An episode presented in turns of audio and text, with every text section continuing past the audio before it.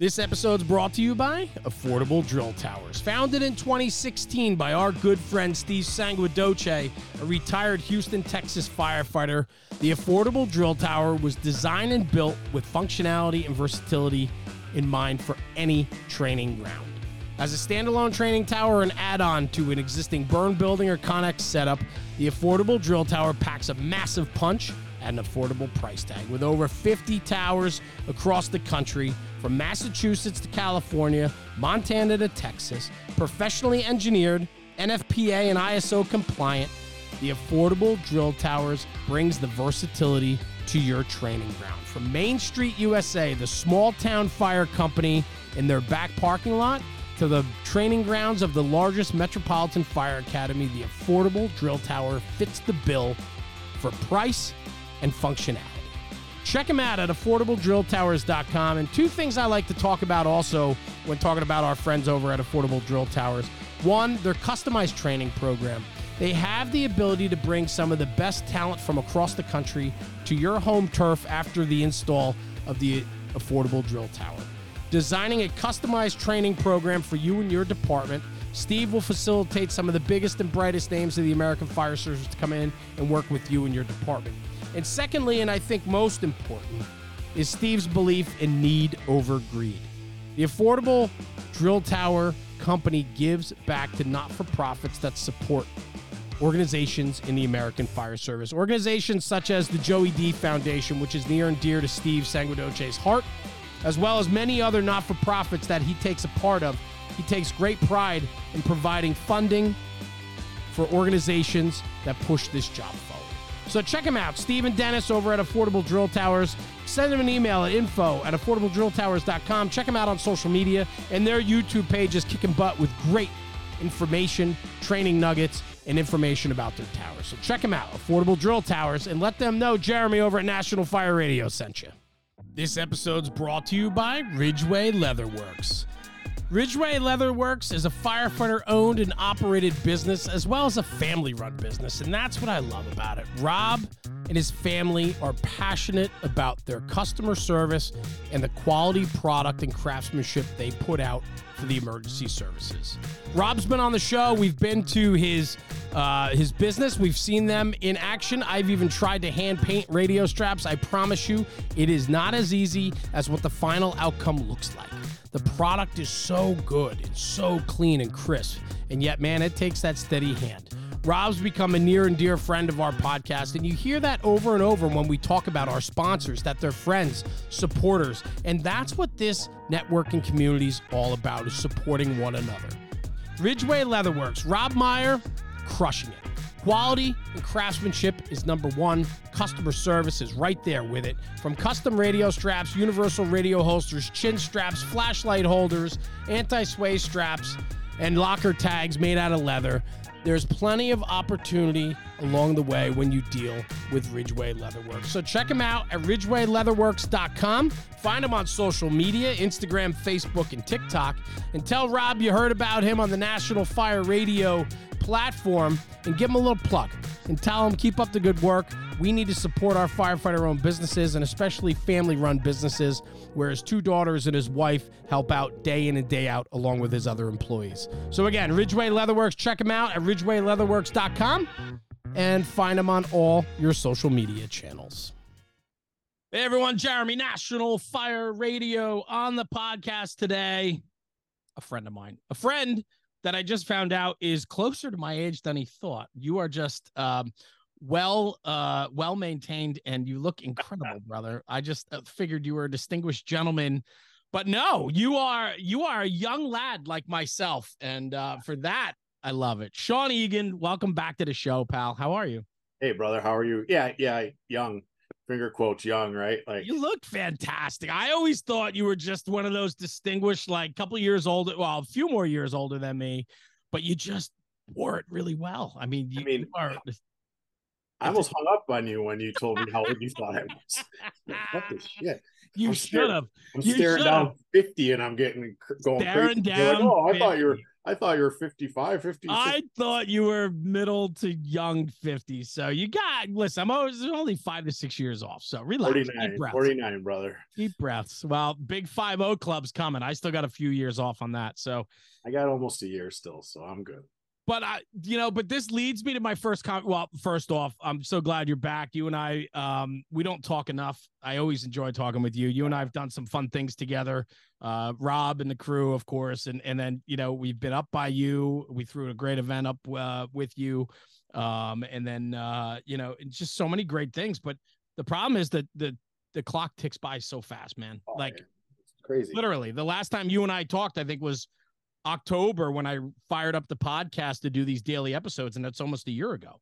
Yeah, that was a Um, lot of fun. I yeah, that was I think I was probably the fifth, fourth or fifth, maybe sixth uh I had to beg you to put me on, but yeah, it was uh no, it, it is. And, and that's the thing. I was at the time, it was like, oh yeah, yeah, yeah, I need you, I need you. Now Yeah. I'm like, eh, I'll schedule you, Sean. I'll Yeah, schedule you, whatever, whatever, Yeah. get around the old man. No, but the you know, you're right. It's just that's the way life is. You know, you have children, I have children. Uh, you know, my son's first day of senior year of high school is today. It's Cool. Giving me some little bit of like, oh no, you know, uh, daughter's a sophomore in college, the Yeah. two older boys are uh, That went quick because I remember when she was like softball and and trying, Yeah. you know, scholarships and you know college and all that stuff. So yeah, she's playing. She's playing in high in college, and she's loving it. But you know, it's man, it's just before you know it, it's over. Like the job, Goes man. goes I remember the academy like yesterday. It's 25 years ago. that's the segue, man. And that's where you and I were going to take the beginning of this conversation today is talking about it. I mean, you're 49 years old, but you got 25 years on it. Yesterday was 25 years? Oh no, back Oh, in oh, April. oh, oh, Yeah, back in April. So Yeah. 25 years with the Buffalo Fire Department. Mhm. Um, you're a captain of uh, four truck. Yes, You've sir. been there for 25 years. You've seen a lot of highs and and definitely uh, a bunch of lows along that journey. Oh, Uh, for sure. Yeah. Goes quick, right? I mean, we're talking about family. We're talking about how our kids grow up fast. We're talking about the last time you and I talked was forever ago on the podcast, but we keep in touch through text or a quick phone call here and there. But it's Mhm. never enough. But man, the calendar flies by, and we're all dealing with that, right? I think now the conversation more so is, you know, what's up? Oh, I wish I had more time. Nobody's nobody says I wish I had more money. They always say, I mean, I could always use. Don't get me wrong, right? We could always use more money, but Yeah. everybody complains about time. Mhm. Where's our time going? I, I just think it's the way, man. Like when we were kids, now I'm older than you, we established that, but you know, I didn't have the same generation. We we grew up together. Go ahead. right, I didn't have the you know 15 travel Mm. sports and clubs and Uh, you know, true. it was you got to play hockey and you played hockey at your neighborhood ice rink or you played baseball at your neighborhood field and that's where most of our time goes is is traveling with our kids and but I love it. Like I love every second of it. Yeah. My oldest boy, I remember watching him play his last collegiate hockey game and I was crushed and I had three more kids still. You know what I mean? I had three more kids to watch, but here we go. You know, today tonight my son's got a uh, his uh, second game. Yesterday, he had his first match of the season for volleyball, and I missed it because I was at work. Tonight, I'm supposed to teach, so I'm going to miss it. And you know, but that's where that's where it goes. And before you know it, like my wife's having the grandkid conversation. Our oldest Quinn is going to be 26 in a couple weeks. By the time I was 26, I had two kids.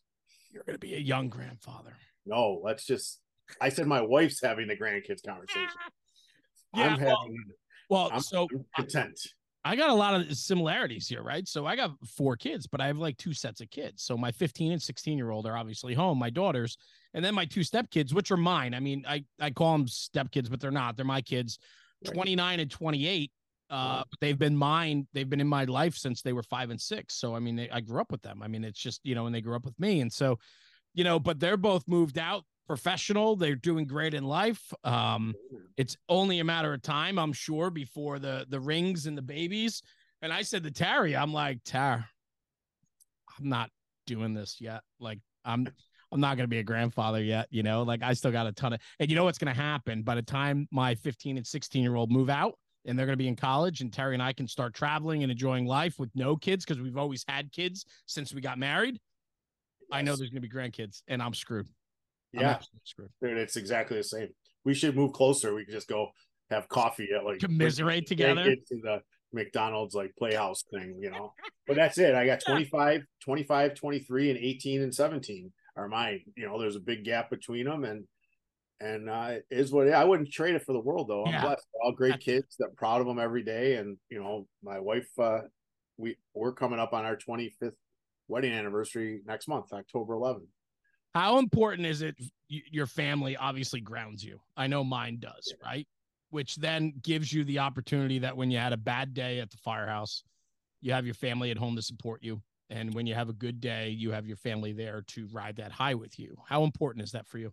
Oh, it's unbelievably important. And the funny thing is, it's a great conversation that because what do you do when you have those bad days? You want to protect your family because you don't mm. want necessarily want them to they don't need to you know you need to have the conversation deeper than well i just had a bad night yeah but you don't need to get into the gory details and in the world we live in today more often than not they know before we before we can talk to them because of the always you know the 24 hour news cycle or somebody's live streaming or facebook living or twittering or xing whatever it's called now. But like it's a legit thing. And on the other side of that i was always careful how i treated my children when they were younger because I had these this level of I see what I'm dealing with working in the inner city and I'm aggravated that my kid's not happy that he's eating, you know, a, a home cooked meal. You know what I mean? And and it's not their fault. They're just no. kids. They got everything else. But that that was a re, the, a real real thing, and it took a lot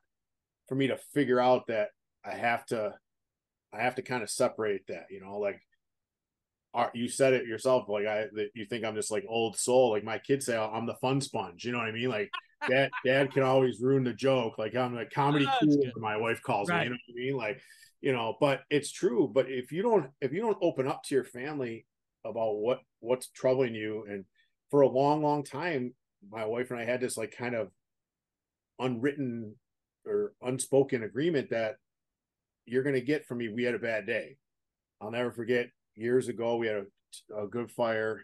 Unfortunately, two little boys passed.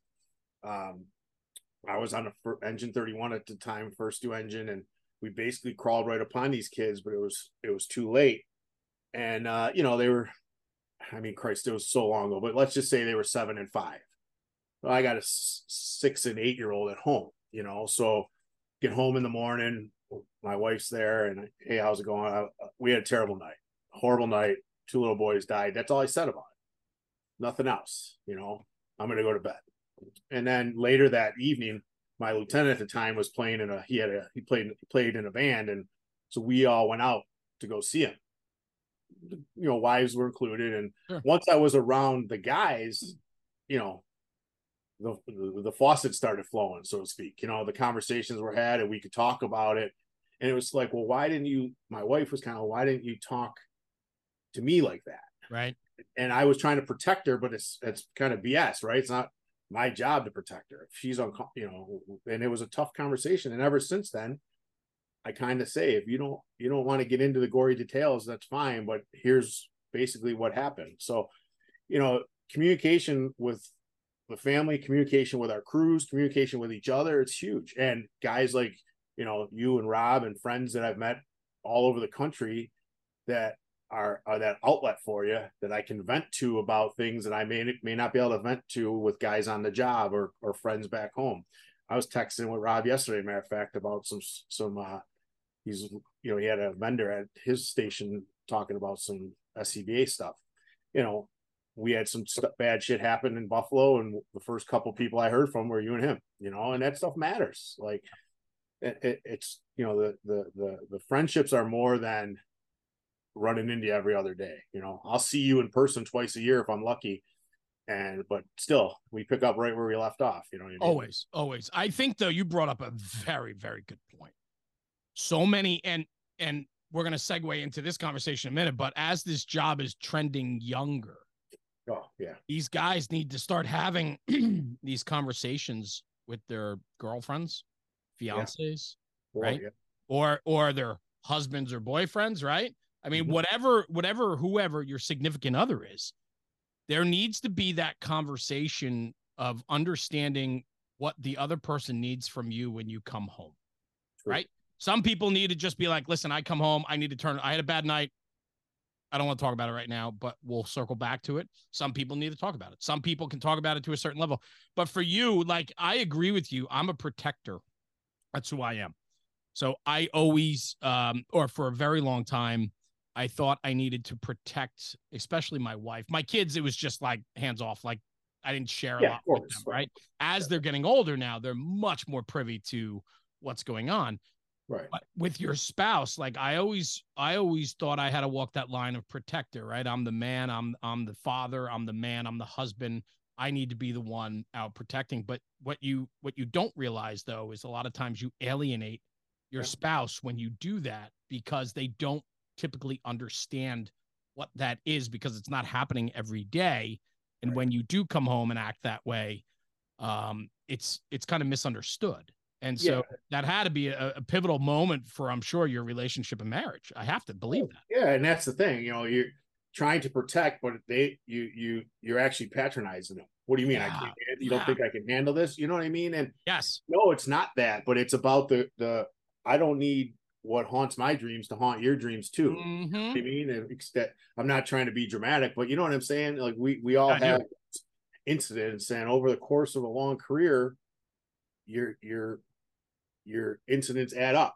You know, we I just talked about a fire that probably happened in 2004. I remember it like it was this morning. yeah Uh, you know, I I was talking the other day about at work about a call we had way back that was definitely prior to 2002 that I remember like it was yesterday Sure. morning. And stand out and more often than not, you know, my wife and I were, were celebrating 25 years this year. Um, and more often than not, how was your day? It was good. It was fine. How was your night? Right. It was fine. right And that's the end of it. And and she doesn't push unless I'm not there. You know what I mean? Like if I'm like checked out, she's like, all right, well, you sure you don't want to talk a little bit? And oftentimes it's just venting frustrations about whatever, right? If it's yeah of course policy that came down Mhm. or it's not always about a bad call it's about right stressors of the job or you know this new rule came down and i don't like it or this this kid's frustrated me and i don't like it but it, it just found out that i just figured out that you know i'm not a great communicator you know i i just would rather just be alone with my thoughts and figure it out and years ago it used to be hey let's go have a couple co- oh shoot i lost you jeremy hold on i'm good i see you yeah, that and I screen can like hear you. Yep, no worries. Um, uh, you know, let's go out and have a couple cocktails and everything will go away. And, and obviously, we all know that that's not the answer. But you know, um, you know, it, and, and it is. It's you,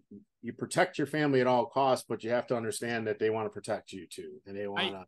and you bring up a very good point most of us are not good communicators you Yeah. know and and it takes work i mean the fire service is full of alphas man we Yeah. are you know go-getters initiative people that take initiative people that work hard right and are proud of our work Yeah. we don't typically like to talk about it and communication um you know i think has a lot to do with how guarded we've been with our mental health issues, with our divorces, our alcoholism, our drug use, our spousal abuse, and, and cheating and everything else that goes along with it.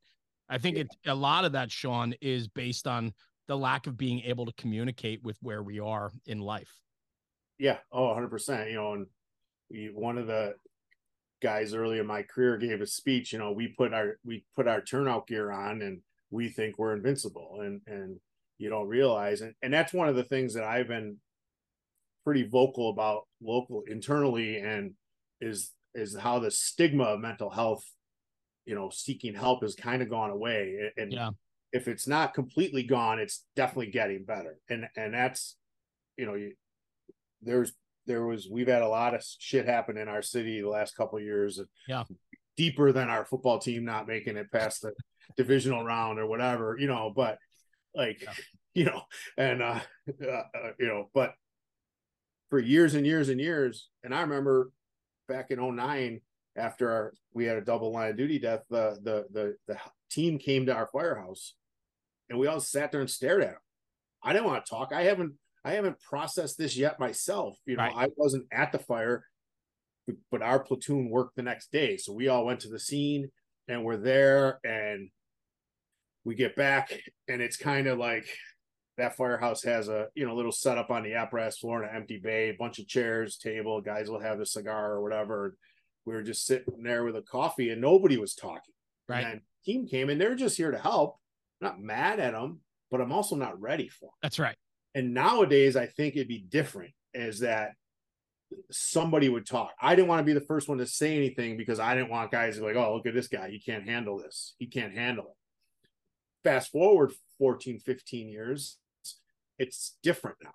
You know, the union's doing a lot. We they have their own, we have our own person, the union hired that we can use for EAP or to get, and it's a, no different than anything else. It's a private conversation. You call this person, and whether she helps you or not, she gets you the person that you need to talk to because there's distrust with the city EAP. Of course, of course, and of course there is because we all think that anything I tell them is going to go back and they're going to put me off the line. Just like I don't want the city doctors giving me my physical, I'd rather go to my own.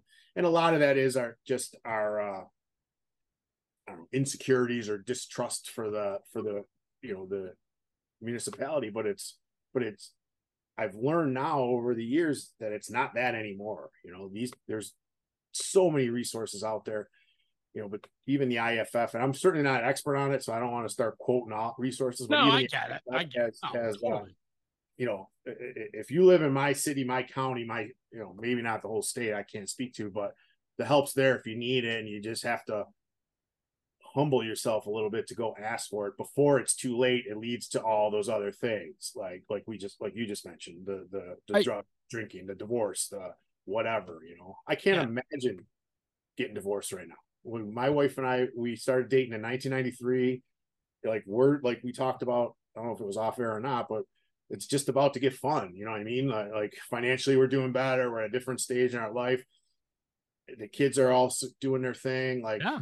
It's going to be our time soon. I can't imagine my my you know stubbornness or blockheadedness causing her to take off you know it's it's not only that i you know so much of that too i mean first off the fact that we're even having this conversation means right. we've come a long way right like, internet for christ's sake yeah but but i mean but if you think about it like what you said it resonates because we're making tremendous strides in making it more aware about how important it is for one another to be on top of it and that there's help out there when you need it and if and when you need it and so on. We're making tremendous strides at, at educating and, and promoting that that's okay.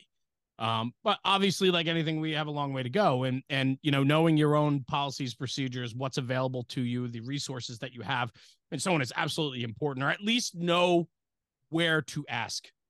Right? right. It that, that's the most important thing. But something you said that that sticks out to me is you said I can't even imagine, you know, like divorcing today, right? And I think about that and I think about how much of a better person I am with my with my wife in my mm-hmm. life. Agreed. And I think so many people are self-destructive in some ways and and I think that they recognize that they're better off with their spouse but they're so self-centered and destructive based upon what they're dealing with that they're willing to throw that away because it's easier to do that than it is to focus and and and take accountability and look at what's in front of you. Um yeah. and that's hard look within yourself sometimes. Yeah, and, you do. And and I don't I don't I'm not judging anybody. I don't know. No, that no. we're not even speaking about anybody in particular, but just no. in general. That just conversation about. Yeah, like that, and there you have it. Like the the conversation is the hardest part to have. It is. You know, and some days and, and again like if my wife was sitting right here next to me she'd be like you're full of shit you don't but it but it's true but you're right it's it's the nonverbal stuff that's like right you know, I she'll see something, uh, you know, and finally she's like, okay, you ready to talk about it now? And you know, we went through a stretch where where she was unhappy with her job, not her current job, one of her old jobs, where I said to her, I'm like, you know something, why don't you just quit? And she's like, What do you mean? You know, I, I make a good living. Like, what I, I said, listen, I'll figure it out. Like, I'll work more, I'll do whatever till you find something. I said, but me and you are mad at each other for no reason. Yeah, that's it. You're like, right. You're so stressed out with work Yep. and I and I go, I don't mind being your your punching bag, but every once in a while I got to put a block up if you, you and, know.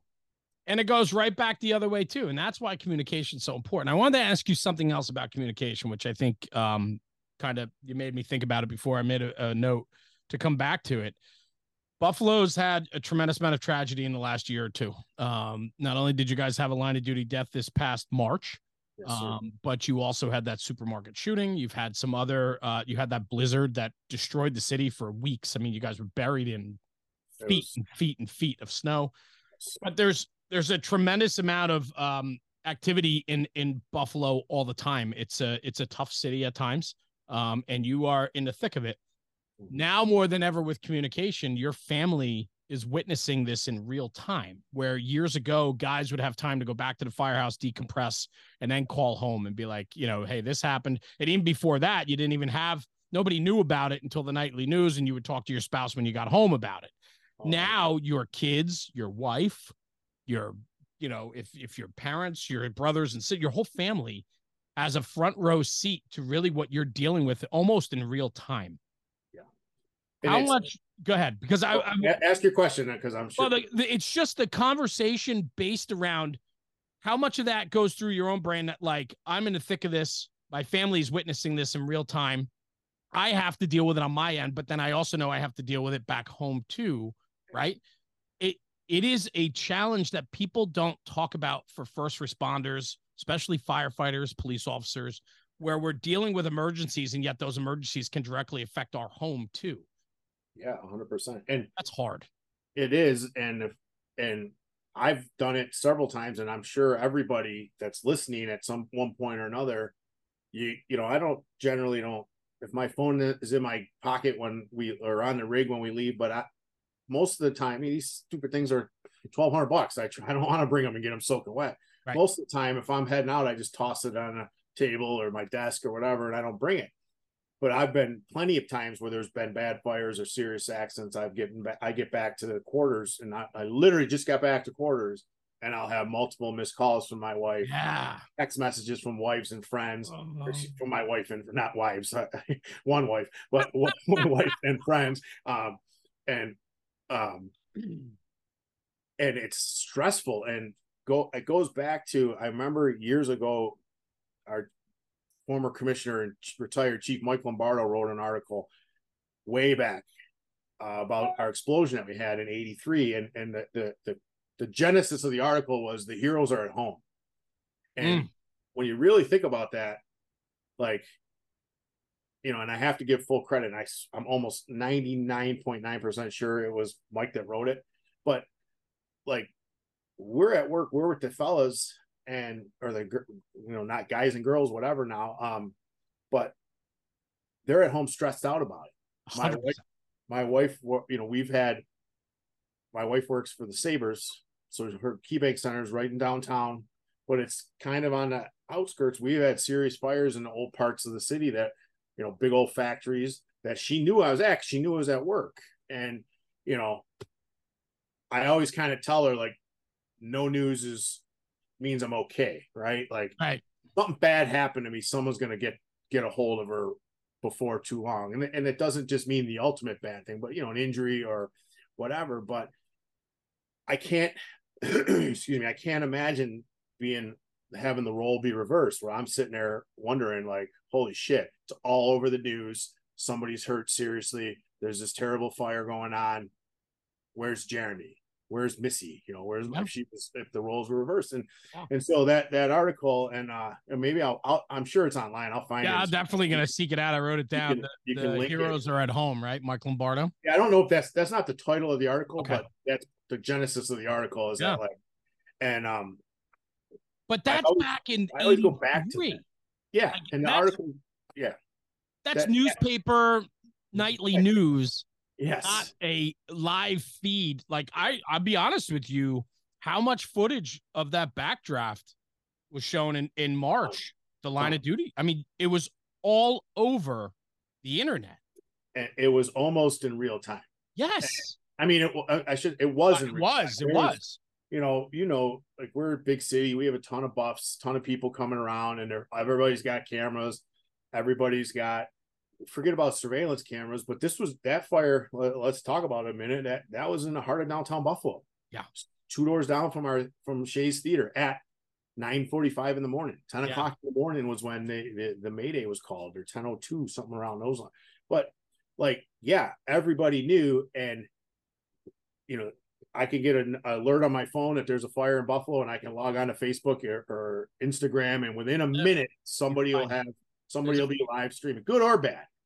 We've had we've had terrible truck accidents lately. We've had, you know, a year or so ago, we had a rig that got that got flipped over, turned over from a from a traffic incident, and it was live streamed while some of the guys were still in the rig, and it pissed me off.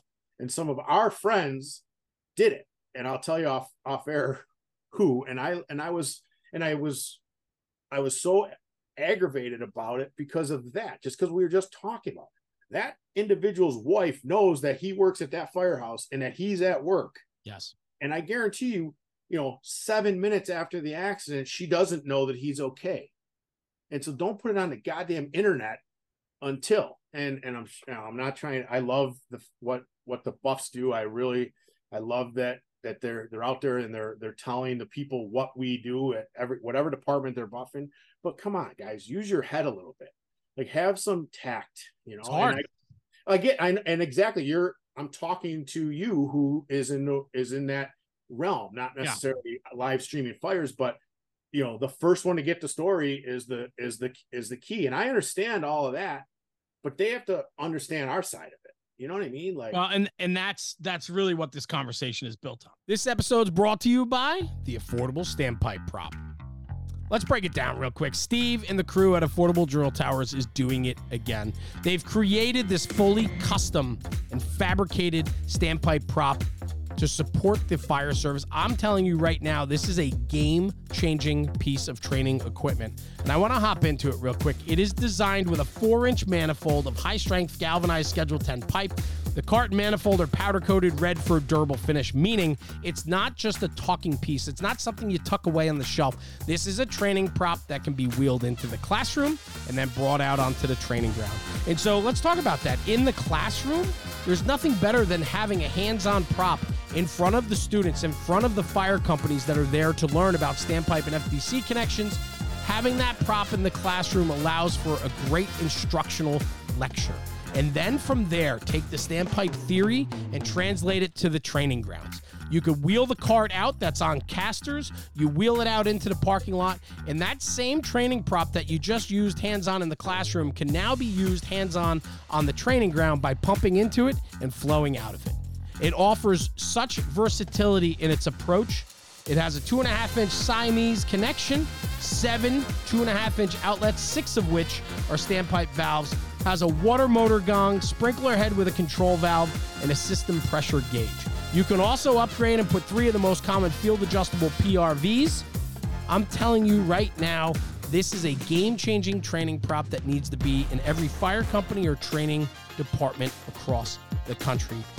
Reach out to Steve and the crew, info at affordabledrilltowers.com. Ask for a demo, ask for information, or check them out on social media and YouTube. There's plenty of content out there that shows you exactly what the affordable standpipe prop can do for you. This episode's brought to you by Taylor's Tins. Taylor and his crew at Taylor's Tins have been manufacturing aluminum helmet fronts since 2017 with over 200,000 tins in the market. They are a leader in the helmet front space. Custom design, one offs to department orders, they can turn them around within 24 to 48 hours. Customer service is what they pride themselves on, and they provide nothing but top shelf product and service to their customers. Check them out at taylorstins.com and check out their full line of product offering. They've always been a very strong supporter since day one with the National Fire Radio podcast and platform, and Taylor and his crew have become dear friends of ours, and we appreciate the support. And at checkout, for a little extra bonus, use coupon code NFR sent me. That's NFR sent me for a discount on your order. Exclusions do apply. Anyway, check out taylorstins.com for the latest and greatest offerings from Taylor and his crew. And in the words of Taylor, stop burning up leather. Right? It's like the the real time of what's happening. Our families are now seeing it in real time. And the the firefighters, right? We're talking about ourselves. Yeah. We carry that burden that we understand that. But it's secondary to the situation at hand because we have to be dialed in with what's happening on the fire ground or at that terrible explosion or accident or whatever whatever it is that's being streamed and shown, breaking news, or it's on Instagram or it's on Facebook Live, whatever. Our family is in tune with that. They know that you're there. They know where you work. Yeah. And then it's like having having to balance all of that. That's a hard, hard conversation now Yeah. more than ever. And if it's not your spouse, it's the kids that are Yeah. dialed in. You know, uh, big fire and down. You know, I can't tell you now. March first, when Jason Arno was uh died in the line of duty at that fire we're talking about, I wasn't at the fire. We we got relieved that morning, so we we worked. The first platoon relieves us, and that was he was on the first platoon of engine two. So truck four is truck four was dispatched first due to that fire because of its location, because the downtown truck company was uh was on another call Right. so I get alerted, and you know, when something bad's going on or something major's going on like that, obviously the the you know the the texts are flying and whatnot. So I tuned in, I put on, you know, broadcastify or whatever, and I was sitting right in this chair, kind of just doing some puttering in the morning, having my coffee, and I'm like, you know what, I'm gonna take a ride. So from my house to there, 18 minutes, let's say. So I took a ride and and uh, you know, by the time I got there, the everything was, you know, and that's why I'm careful about speaking about it. I wasn't there, but I got there after the fact. And after the fact was almost, you know, more important in terms of as more and more firefighters showed up off duty, I want to be there. I want to get involved. I want to do. I, I, I gotta help. I gotta help. Well, sometimes all helping, all you could, you know, the best way to help is to just pull a guy aside and have a conversation, or you know, give them a freaking hug if that's what they need. You know, and and it was, uh, you know, it's tough, but you, you know, thinking about Jason's wife and his family, and they knew he was at work, and they knew this bad fire, like you said, most of it was live streamed on the internet. Uh, luckily, the people that I know that were there live streaming, as soon as it went bad, they stopped. Whether they stopped recording or not, I don't know, but they stopped the live streams, which, you know, you would wish that they would, and, and maybe they did, but you wish they would have the respect to just put their phone down and be in the moment. Yeah. Uh, but at least the live stream stopped. And, you know, uh, I remember walking up and I saw one of our one of the guys that's always filming, and I'm like, I go, hey, you know, what's what's the deal? And I could see the look on his face. I knew, you know, I mean, we all had our Sure. at that point, but it, it, you know, and and it's, but you're just thinking about the families, and not even the families, the the the crew. Somebody who's off that day, or you know, the whole department, the whole city as a whole, you know, especially a guy like Jason, he, you know, I didn't know him super well. I knew him well enough. He was new on the job and, um, but he touched a lot of lives before this happened. So there's Mm. so, you know, and, um, but that, that's the problem. And, and, and unfortunately, like Jeremy, I hate to point out problems without offering solutions, but like, what do you do? in this world you can't you, you tell families well tough shit like you said if if i if i take the high road and say well i'm not filming this fire or this incident 15 people next to me are filming it too and if it depending on the severity the gravity of the situation you know some news outlets calling them to sell the footage to them or whatever so Yeah, I mean, you know, ultimately, right? Like we're not going backwards, you No. know. Oh, and, no. And, and so, you know, if you're on the fire ground, um, documenting what's happening, it's documenting, right? It's Yeah. it's what you do with it. It's if you're glorifying it, if you're trying to 100%. celebrate it. I agree right? with that. That's a lot of it. I think the the point of the conversation, Sean, and what you and I have been talking about though, is how important it is to have conversations with your family that listen if something big goes down and it's streamed or you see it online or whatever this is what i want you to know. I carry my phone on me or i don't.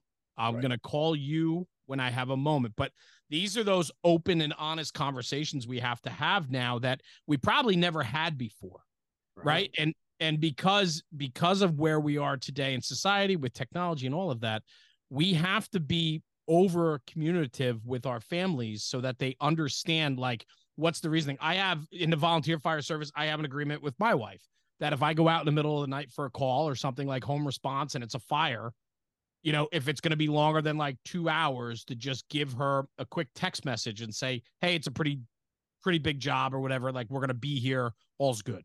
Or it's like, you know, we're still here. We're going to be here for another, you know, just to just to put their mind at ease because those those people home, whether career or volunteer, now more than ever, they know that you're in a position that could potentially be harmful, and they they want to know where you are. So I think having a plan or or having a conversation so that everybody's on the same page with what that looks like, I think is important. Yeah, it's funny. I have a quick story if you can. Yeah, please. This was a funny one. Um, well, in hindsight, it was funny. It wasn't funny at the time, but this is what prompted that conversation with Missy, with my wife. Uh, several years back, I was lieutenant at Engine 21, and there was a good fire. I forget where, West Side, Riverside section of the city we got shifted over there. So we got sent to cover, right? Right. Engine 21 is pretty much in the heart of the city. So when incidents happen, you try to keep a certain amount of companies in each of the. Yeah, makes sense. Absolutely. So, anyways, we get shifted over. Well, because we got shifted, I took my phone. It was late at night, middle, maybe midnight, one o'clock in the morning, and um, I didn't. I just kind of put it in my po- pocket and on the way to our shift, we got sent to the fire, right? So I have my Apple Watch and I have my phone in my pocket, and we're doing their thing at the fire. We end up on the line and we're, you know, just doing what I do, right? And we're fire's knocked down, we're taking up, packing our, you know, changed our packs out, our gear out, getting ready to clean up. And I feel my wrist like you have an Apple Watch? No, like I feel my wrist like getting like the yeah. tap the haptic right. taps from my watch. Yeah, and like, what's going what the on? hell is this? So I like yeah, I still have my gloves on. So I like slide my glove off to the side and I can see it's message after message from Missy Eagen coming through. And I'm like, oh shit, what happened at home? Oh my yeah, god. Right, right. right. Now I'm like, hold on, excuse me. So I I undo my I undo my bunkers, I reach in my pocket, I get my phone out, like 18 missed calls, 50 text messages. So I called her and I'm like, oh my God, what's the matter? And she's like, What do you mean? What's the matter with you? so what happened was somehow you ass dialer in the magic of iPhones, I yeah. ass dialed her during this fire, and she I left an eight minute long voicemail of just commotion talking to my crew. Yeah, she's yeah. like, arms are going off. I heard a lot of people saying "fuck." I didn't know what was going on, and she's like, "Oh, this is great. This is Sean's death call, right? Right. Yeah. Yeah. Yeah. But in the meantime, I see a text from her at 1 30 in the morning. I'm like, oh shit, what's going yeah, on? You're in full panic. Right. Yeah. So it was, I mean, after the fact, it was funny, but that spurred the okay, well, in the future, here's what's going to happen. Like, God forbid something bad happens, the alarm office, somebody will notify you before, you know, I won't call you from. That's Im- it's important it's, to have these conversations, yeah, man. Of course, 100%. You know, I think, you know, a lot of times I talk about on the podcast how I take my family for granted and I just assume they know more than they do, or I assume that, you know, like I can cover this, like they don't need to know this, you know, this and that. And and you take them for granted. They're people too, and they're inquisitive and they want to know. And if it's directly affecting them, just like my kids or my wife, if something's affecting them, I want to know about it. Yeah. You know? And that's where it is with my daughter when my daughter especially reacts, you know, March 1st, she was back, she was at school. Yeah.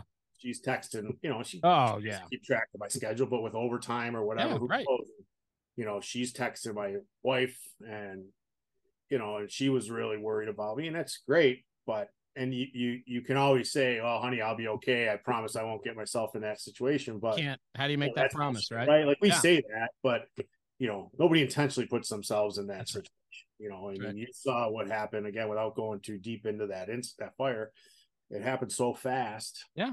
And some Herculean, Herculean, like, like hero shit was done to try to get to him, and then it happened again. Yeah. And you, know. you said something. You said something that resonated with me, and I, I just wanted to circle back a little bit. Um, you said when you got there there were these you know one of the guys that was recording the the the fire and and what had transpired um, you kind of shared a glance or whatever, and everybody kind of knew it was like that, you know, under understanding without being said type thing. And then you said after that, you said it was important to know, like you wanted to help. I want to help. I want to help, but knowing where to fit in.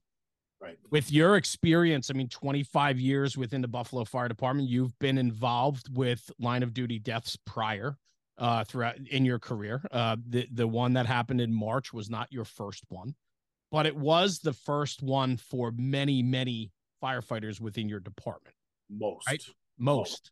You said I think you said that uh, in the uh, after the 2009 double line of duty death um, fire that occurred most of the fire what 50 per i think you said what what what was the just roundabout you said like 500 new firefighters yeah. have been hired since then since 09 and i'm speculating but yeah yeah yeah i it's well over 500 firefighters that and and i'm not saying you know we've had line of duty deaths you know uh occupational cancer sure. things like that but i'm talking about fireground fireground line of duty death.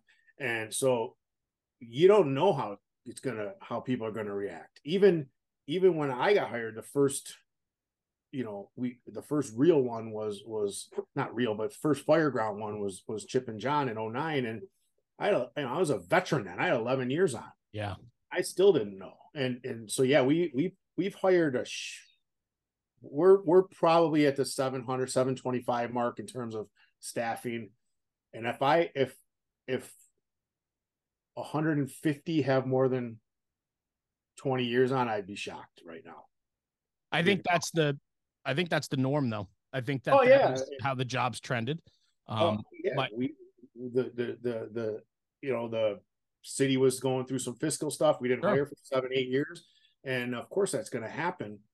But my point is that you you you know I, thank thankfully we don't deal with this enough for me to be good at it. No, you know, I understand. Right, that wasn't the intent. I'm looking at these guys like they're coming to me like, "Cap, what do we do?" And I'm like, "Oh, that's it." Mm, well, here's what here's what you do, man. Like, you you you do whatever you think is right. But the, in terms of that, the scene, I remember that, and I remember that from the 09 when I showed up, gear in hand. Again, I wasn't working; I was coming into work that day and we went to the scene. I probably got there say five o'clock in the morning. I can't recall. I didn't bring my gear. I just drove in my drove in my car and parked. And at one point they're like, Yeah, you're you gotta go get your you gotta go to the firehouse. And I'm like, fuck that, I'm not going anywhere. And the chief looks at me and he's like, Hey, we still got a job to do. We still gotta staff this city. Yeah. Go to work. So I know that the first platoon, I was on the first platoon at the time, that the first platoon's got everybody they need and then we and I said, I go, my fire engine's right there. You don't need me at the firehouse. And and and and it's and it was, you know, fear and frustration and anger and all that stuff. Of course. You know, all those years later, I'm like, of course I needed to go to work. You know what I mean? And uh the same scenario happened at at on Main Street in March was we going to the firehouses? Are we going here? Are we going there? Are we going to the scene? This is all via text message, which wasn't a big thing back in 09, not like right, it is today. Right. And um I'm like, fellas, like you could come to the scene and be here for support, but you can't just show up and go to work. Like accountability matters, you know, and and it's hard. And you know, we had certain individuals that were called in off duty to to come in and and, and work on the recovery. And but those individuals were asked and they were accountability, you know, roll call was taken and a list was made and we knew who they were and we knew and even to go to work, we finally finally the the Chiefs were like, all right, I need four people to go work at this spot. Okay, you, you, you, and you can go get your gear and go work. And and you know the Chiefs did a a good job. The Chiefs that were not on the scene, so a fire like that going to occupy pretty much all of our on duty forces, including our Chiefs, especially. And so Chiefs that were off came into work and and picked up the slack and and they were doing a good job staffing the rigs, but it was hard because you're trying to explain to these guys like and it and again it was me all those years ago. No you mm-hmm. can't just show up and do whatever you want. You know we're approaching 9-11 i remember you know stories about the nightmare they had down there at ground zero people just wanting to help. And and they're not they didn't they weren't nefarious. They wanted to help and they just felt like i got to do something. But it turned into an accountability disaster and finally after however many days and again i'm i don't know the for hard numbers, but after a day or two, they're like, all right, everybody off. Here's the accountability system we're going to work in, in you know, and Well, that's that's why I that's why I asked. That's why I kind of prompted this conversation because we need guys that that have a little more um, experience, a little more age in the job still that can help steer and figure out where we need to go when something like this occurs. Um, you know, you said I want to help, I want to help, and you're there, but you've come to realize that where you belong is probably not where you wanted to be, but that's where you needed to be, right? That's a good. That's a good. That's a good analogy. Yeah. Yeah, and I and I think that that's important because then that sets the tempo for your company, your people. I mean, you're the captain of of the truck company, so it's it's your these are your guys. This is your house, and it's nice to have that maturity um, and some experience there that might have dealt with. I mean, nobody ever listen. I hope everybody goes through their career never having to deal with something like this, but it doesn't have to be a line of duty death. I mean, you guys had that supermarket shooting that I'm sure you were directly involved with, right? And that not only consumes your people, but it consumes then the neighborhood, the city, mm. right? Like all of it, right? And so, like, we need people in those positions that can navigate this space so that our guys that are riding backwards or you know are younger people i mean you got a, a very young department that needs people to step up when the time needs them to step up. Yeah and that was you know one of the first groups i sought out was my crew.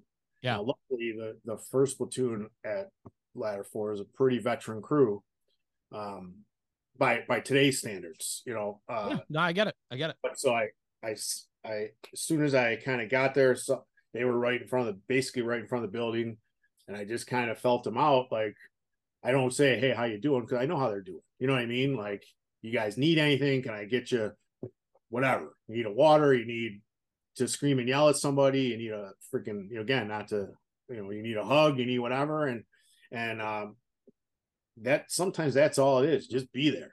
Just be there and sh- shut up be in the moment. You know what I mean? Emotions are high.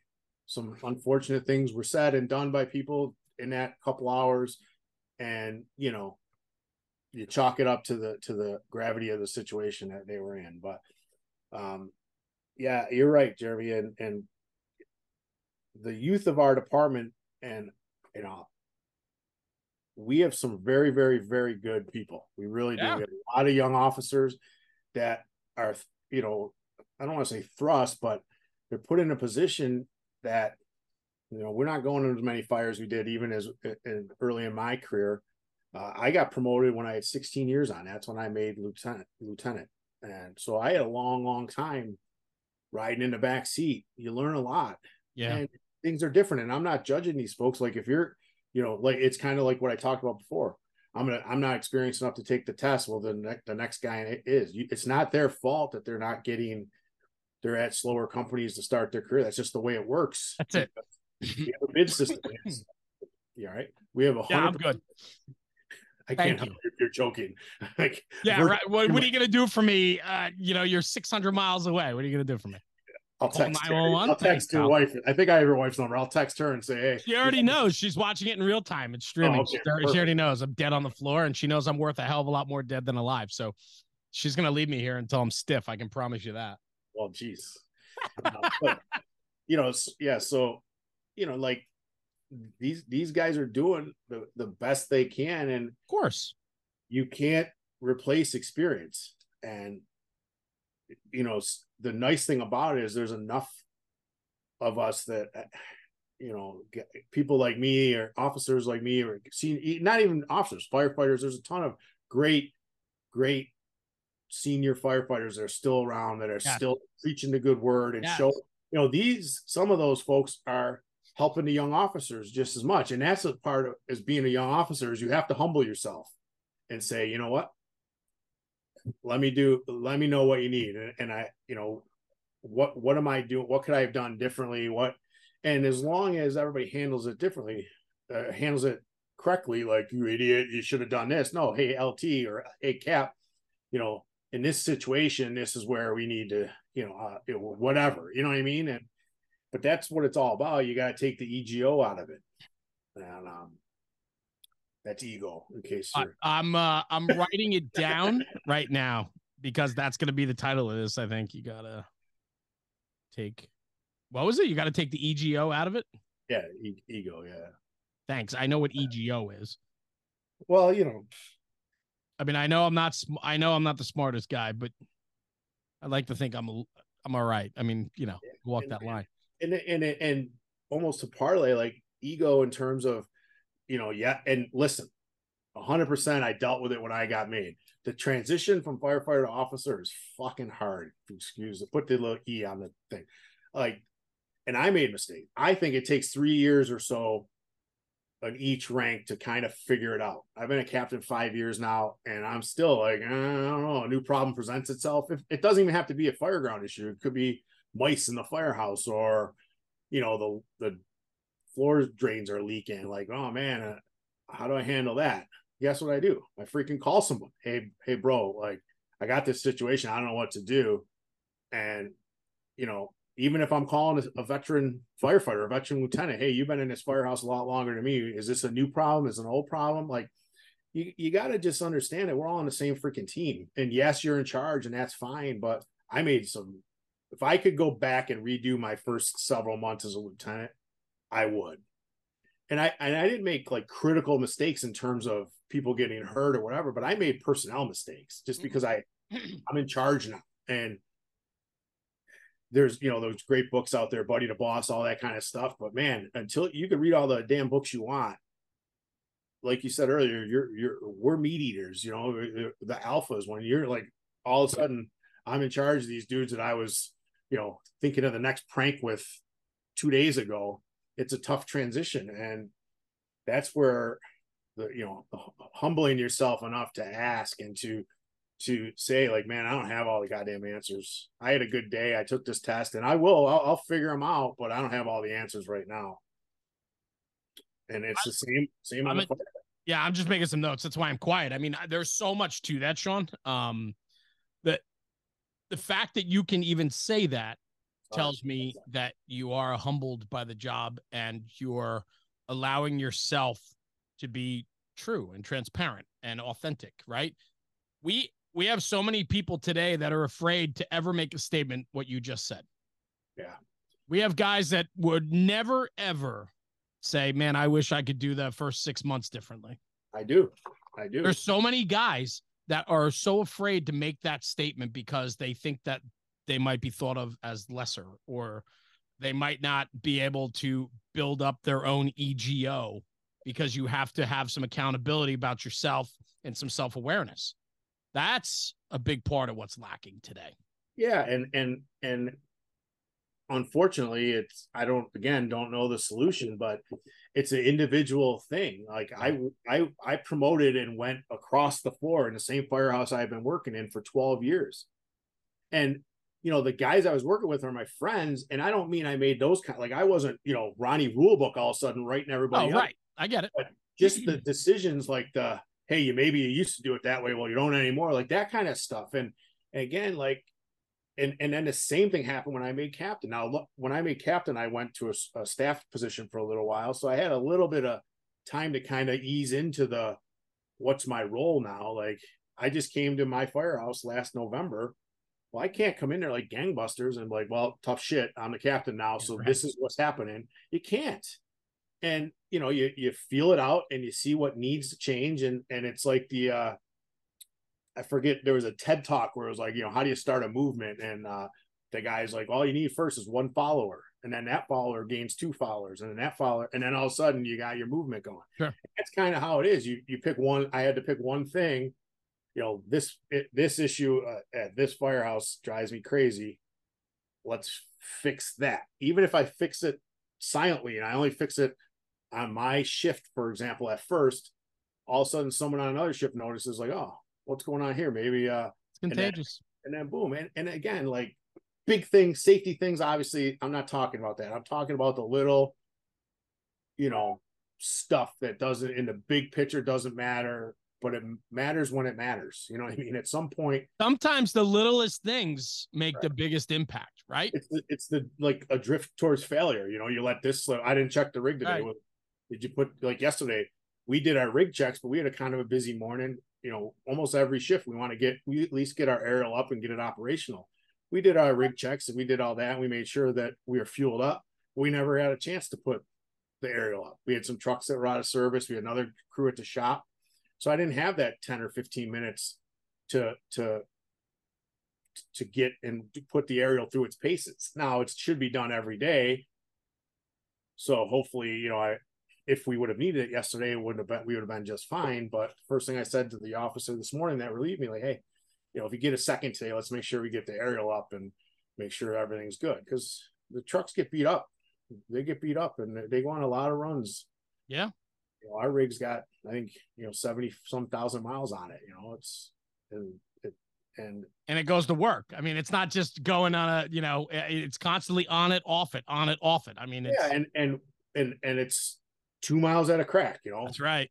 Balls to the wall for two miles, turn around, drive back, and then balls to the wall for two more, you know, so so seventy five thousand miles or seventy two thousand miles at two miles at a time. Yep, is a hard and and shit. Our rig is probably low in mileage for some of them, but I'm sure nature of the beast when you're you're in a depart in a city department like this, you know. Yeah. So what's next? I mean, a great conversation. What's next for Sean Eagen? What's going on? Anything exciting and new coming up for you, or? Yeah, we didn't talk much tactics today, but we didn't uh, get into any tactics at all. But I think it was a fantastic conversation mental tactics are important. So what's next for me? Um, two weeks, I'll be in Columbus for Firehouse Expo. Good. Uh, are you going this year? No. No. Okay. Um, you owe me dinner for like eight years now. But do I? Do I still owe you dinner? No. You, why don't you get your ass down here and I will take you out and I will wine you and dine you, my man. But that's all you're getting. All right. Uh, no, so Firehouse Expo, and I, am speaking Thursday. I'm doing a I'm doing the truck officer class. Uh, not sure yet if I'll be doing any. Last year I did uh, tailboard talks. I think you um, it was a short, like 15 minute TED talk type of thing. Not sure if I'm doing that or not yet, but my plan is it's a short trip because of a lot going on with the kids with sports. Like this is my son's senior year of high school. I, you know, it's volleyball season. I don't I don't want to miss. I don't want to be gone too much during the season to. to I get it any of his matches. But my plan right now is travel Wednesday. Uh, my my presentation's Thursday and be heading home on Friday. Um, that's it you for that. You enjoy do you do you enjoy teaching? Uh, I do. I'm I I don't like, and I shouldn't. I don't know how to say this, but anyone that's sat through one of my lectures understands that I'm not uber comfortable standing on a stage just preaching at people. I would rather be on the ground, like you know, hands-on stuff like we do. Like sure. next thing I was gonna tell you, you know, Joey D in November with Bobby and that Bobby and the crew at Eckert. Um, that's much more comfortable for me. Um, I, I just I, I still for whatever reason, even though brevity is not my problem, right? Like I can talk talk a blue streak. I just I, I don't feel super comfortable up on up on stage in front of a room. Like I, I would just rather you know engage and and and, and uh, engage with the students at a more personal level. But well, the, I absolutely love it. Um, it's it's real versus showmanship, right? Like you're yeah. you're a you're like a kitchen table guy. Like you you'll yeah. hold court, you'll hold court for an hour and a half on the on the back step of a pumper or at the kitchen table. But when you formalize that and put it on the stage, it's a different animal, right? And and the delivery has to be different. The the packaging has to be different. Um, and but I've seen you do it and you do it well. well so you. don't uh don't take that away from yourself. Um it's just you probably enjoy the informalness more than the formal. But uh but your message but your message remains super strong, brother. I appreciate that. And that's the part of the growth, right? Like I I love it, but even still, you know, the first year I presented at FDIC was what 2018. Yeah. And I still five, six years later, like you know, I'm like this until 15 or so minutes into it, then yeah, you know, that calm comes over you. But it's because I give a shit. I want you're giving me the, the gift of your time. I want you to get something out of it, you know. And um, but I do love it, and I, I um, I'm honored to be able to do it. Uh, I got I'll be probably with Joey D with Bobby and them. I should see you there usually, right? You're up for Joey D usually. Uh... Yeah, I'm actually. Uh, this is a huge honor. Uh, I haven't talked about this yet. I don't even know if it's public yet. uh, I don't know if I should say it. Um, I, absolutely um, honored that I was asked to uh, moderate uh, the Black Sunday conversation. Oh, beautiful! um, Congratulations. which is just an incredible honor for me.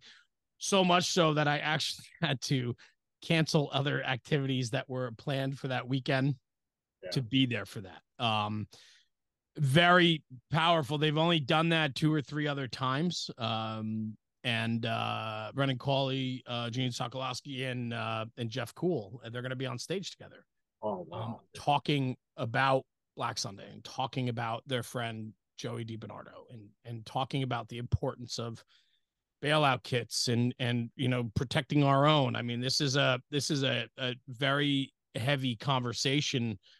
Uh, I sat through Jeff's presentation um, a few times. I've uh, I interviewed him. One of the most poignant conversations I've ever had. Podcast episodes was interviewing Jeff Cool, um, and and just uh, that episode alone for me was game changing, and just um, you know sharing that his message um, and his story. Um, and so on. So to be asked to to do this is an incredible honor. I don't mean to rant off on on this, but Oh, it's it's a huge opportunity. So yes, I will see you there. That will be the Sunday of Joey D when they do the Perfect. lecture and, okay, and class. So I could just I could just extend my trip a day and uh after the hot. yeah, and I'll take you to dinner that weekend. Finally, yes. Bagel or something. You give me a bagel. Some Uh, saltines and some water, man. Our big joke is you. pour some salt on a napkin, That's it. lick That's it, it. satisfy your hunger. What are uh, friends for, man? That's how we do it. you know, Gene comes to every recruit class and gives the his his uh Black Sunday lecture to every one of our recruit classes. And I've sat through it probably, I don't know, say 10 times. Yeah.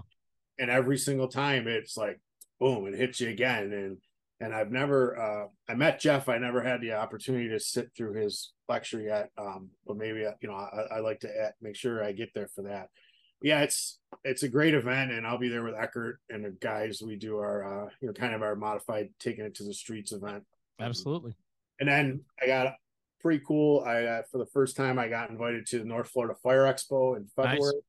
Super psyched about that. I did get invited a couple of years back, and then uh, you know life got in the way. I was unfortunately didn't make it. Um, so I'm psyched for that. I'll be same thing. I'll be doing a, the the truck officer class going on there, and then in June, uh, Great Lakes Hot.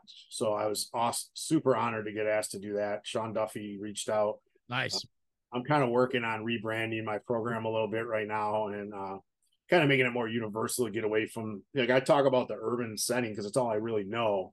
But I, I, feel like like regardless of you know, there's there's type three structures in every community. Sometimes in small town USA, there's more of them than there are left in in big cities. So uh, that's in June, and I'll be working with him on the truck uh, the truck company hot program also. So super psyched. Good year coming up for me. Um, you know, I did I did not make the cut for FDIC this year, which A lot of people didn't. and and you know what, I'm okay with it. And and you know, I, I had a good conversation. Do you got to go, or you got one more minute?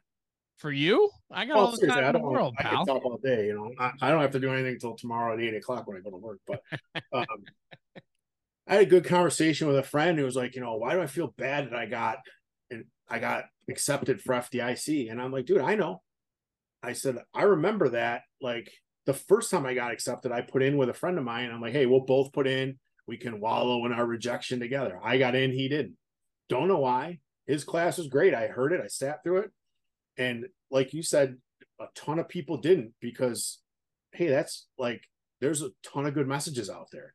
And I'm not I'm not angry. I'm not upset. And matter of fact, I I almost didn't put in. I actually it's funny because when it first the results started coming out, I'm like, I don't think I put in. Did I put in? I can't remember if I put in. And I'm trying to find my my uh abstract that I put in and Yeah. And then I I was like, I told enough people I didn't put in that I was like, oh sweet. But then once I actually got the email that said, you know, we didn't pick you this year, I had to come you know, obviously I called, I texted them. I'm like, oh, guess what? I guess I did put in and I didn't get in. And again, I'm not mad. And if if I get the opportunity to to go there with Bobby and EFT to do hot, I, I welcome it. It's a great event. It's a great. Go on. Let me let me break this down for you. It's very simple. You're going to touch more people with this episode today than your lecture at FDIC will ever touch. Yeah, and that's fine. Hands and, down. And Hands it's great. It's cool. And I hope everybody that aspires to do it gets to do it. I got invited to do it for four years and it was an honor each year. Of And course, absolutely. I'll put in for it again next year and hopefully it works. It's And uh it's certainly a uh something to be very proud of. Fire engineering is an incredible platform that for many many years has shaped the American Fire Service and they are the leader in training for the American Fire Service. Um the funny thing is though times are changing. You can reach more people on different mediums than ever before. And so those people I challenge those people that have a message get your message out there, find a different way to do it. Um there's a lot more out there than just that opportunity. And um and I, I say that with a big smile on my face. Because we're on one right now. And me and you talk about it all the time. Like, hey, uh, you know, I'm happy to share my whatever I got to say with you because because I know you're in it for the right reason. I, I don't do that shit for money. You know, like I used to tell my wife all the time, the reason I want to go present at FDIC is because I can go to the conference then. So I can see my friends. And I yeah, it opens the door. Absolutely. Yeah, and and you know, so for me to get a great week of training, I gotta stand up there and you know, like a dancing chicken for an hour and a half. All right, I'm in. You know what I mean? Like, and, and that if, if nothing else, that made it worth it for me. I, I I don't, I don't. uh You know, there's so many great lectures out there you just can't possibly get to. Well, Same- and that's it. That's it. I mean, there's just and all these other ones, expo and all these small conferences. Guess what I'll be doing when I'm not talking? I'll be sitting with a notepad, writing shit down, because you know I love it. So Ron Eagen, thank you, brother. Thanks for joining me. I appreciate it, and you know, if I It was off- nice. To, it was nice to catch up. See your pretty face, your Yeah. young sub fifty about 50. face. Yeah, I, I was. I'm glad, and I'm glad that we uh, talked a couple weeks ago and said, "Hey, let's do it again." Uh, I really, you know, I I just finished yesterday while I was at work. I finished the episode with Chief, the story from uh, Maui. What a what a man, what a story, you know. Yeah, you want you want something even uh, crazier than that? I'm leaving in a week and a half to go there. Really, on business or pleasure. NFR. We're going to document the fires. We're going to be doing interviews with the firefighters, first responders, the public. Um, we have uh, an incredible opportunity that I've pulled together in two weeks to go. Um, and so, literally, a trip to Hawaii pulled together in two weeks with full production value and everything else. I really haven't let that out of the bag yet, but we are uh, we're headed to Maui um, September 16th to the 23rd. That's two bombs you dropped. This I is bring, I bring out the best in you. what was the other one? Shit. Now I know. Oh, the Joey, Joey D. Yeah. Um, let me no, let me like- say, let me say this. I am um one of the most grateful people in the fire service and what National Fire Radio has been able to do and the doors that it's been able to open for me and the guys within the platform is uh we'll never be able to say thank you enough for the opportunities that have been presented to us.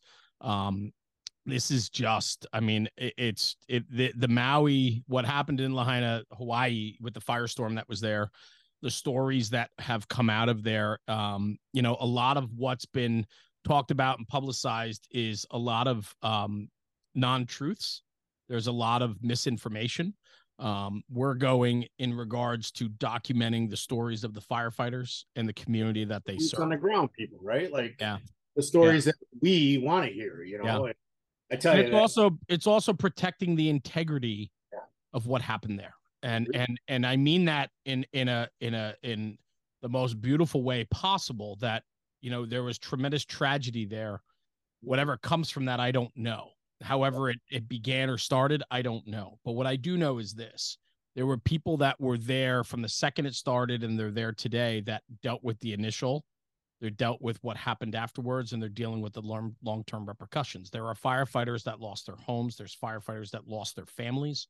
There are there's tremendous tragedy and it is my job and my sole mission on this trip is to document those stories so that those memories and those uh those experiences live on so that there's a, a story to tell and a legacy to be left and that's super important to me. Yeah, I mean, protect the integrity of it that was a hell of an episode, and you know, it was one of those deals. I like you said, you you, didn't want to take up a lot of the Chiefs' time, but that could have been a three hour conversation. We spoke for two and a half hours. I recorded an hour of it. Yeah. And, and, you know, you think about like I complain about staffing. This guy's talking about if I need help, I got to get on a fucking airplane.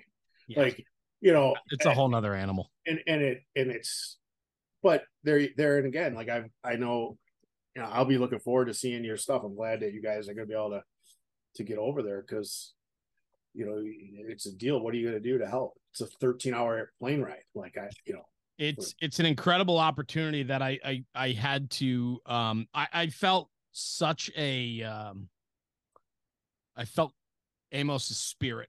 Um, he, he's a retired battalion chief out of Maui, um, very, very highly regarded within his community um, like an elder, a faith leader, all of that, right? Very protective of the Hawaiian culture. He's a Hawaiian native, Japanese and Korean bloodline descent. Like he is the guy. Um, I was honored to get uh, a, a, minute with him, let alone the time that I spent with him, and and we recorded for an hour. I spoke with him for another hour and a half after the recording. I went after we hit stop. The real conversation started. Um, he had to be pretty protective and guarded during that conversation because there's still a lot of information that you know, is being protected and guarded, which I understand. So it, it the, the the conversation after the fact talked more about the community, the Hawaiian culture, uh, faith, religion, and it was this unbelievably powerful conversation that I am forever grateful for. And and the the the spirit I felt to come through that conversation with him consumed me.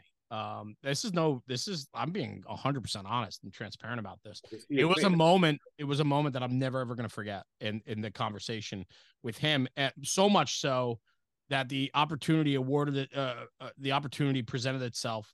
And I literally said, I will be there.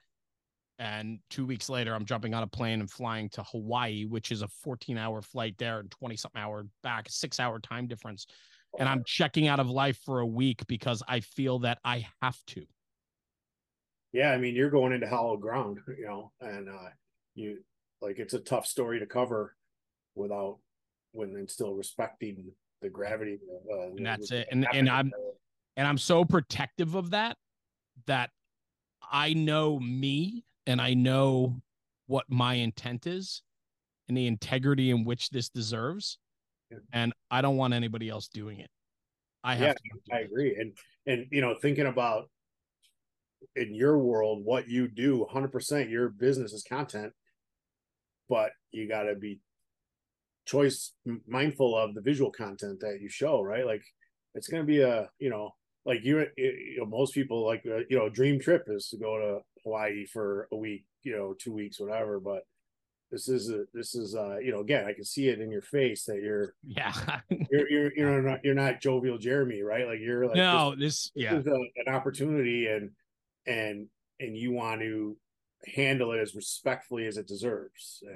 Uh so much so much so that i'm actually taking my kids with me. Oh, i'm taking i'm taking terry with me. Um i want to expose them to what i'm going to be a witness of I know it's going to be life changing. I'll, I'll, share I'll share a quick story with you. Um, after Hurricane Sandy ravaged the Northeast, uh, Rockaway, New York, the one of the barrier islands um, off of New York City. Rockaway during the storm had such an incredible storm surge that it, it wiped their community off the map. Um, they had a massive firestorm with six feet of water through their community. They lost hundreds of homes a lot of who lived in the Rockaways are firefighters, police officers, corrections, sanitation. It's people that it's the blue collar people that make New York City work. The stories that came out of the Rockaways after I have incredible goosebumps right now telling the story, and I'll tell you why. The the storytelling that came out of um, the Rockaways after Hurricane Sandy, where they're pulling elderly people out of their homes in neck deep neck deep ocean water right? Salt water, pulling them out of their homes and bringing them to safety and saving one another. It was community helping community. It wasn't even firefighters and cops anymore. It was just neighbors helping neighbors and making people survive. But they lost their entire community to fire. Yeah. I went out there two a week or two weeks after the fires happened. The water had receded. Um, and we did like a 24 hour either a 12 or 24 hour tour out there with our engine company um, and uh, it, you know, in a mobilization, right? Because they they were wiped out, and um, we met uh, in the Rockaways. There are volunteer fire companies, which are kind of crazy for New York City, but there's I think seven or nine volunteer fire companies within New York City's boundaries. One of them was out there, uh, Breezy Point, um, and so on, and and we got to meet some of their people, and we ran some calls while we were there. Um, a lot of it, you know, but but I remember the engine was parked, and we just literally stood there and it looked like the fucking moon, man. There was nothing around for blocks, just burned out homes to the ground, incinerated into the foundations. And on top of the fires that they had, they had six feet of ocean water wash across that island while the fires were burning. So if you think about what those people dealt they've never had a storm like that before. And then when the fires hit, right? So I've seen this type of destruction firsthand before, and I know what that did to me then. It's an emotional thing. I will tell you this, and I wasn't even a part of it. I was I was honored to do a a, a quick tour there with our engine.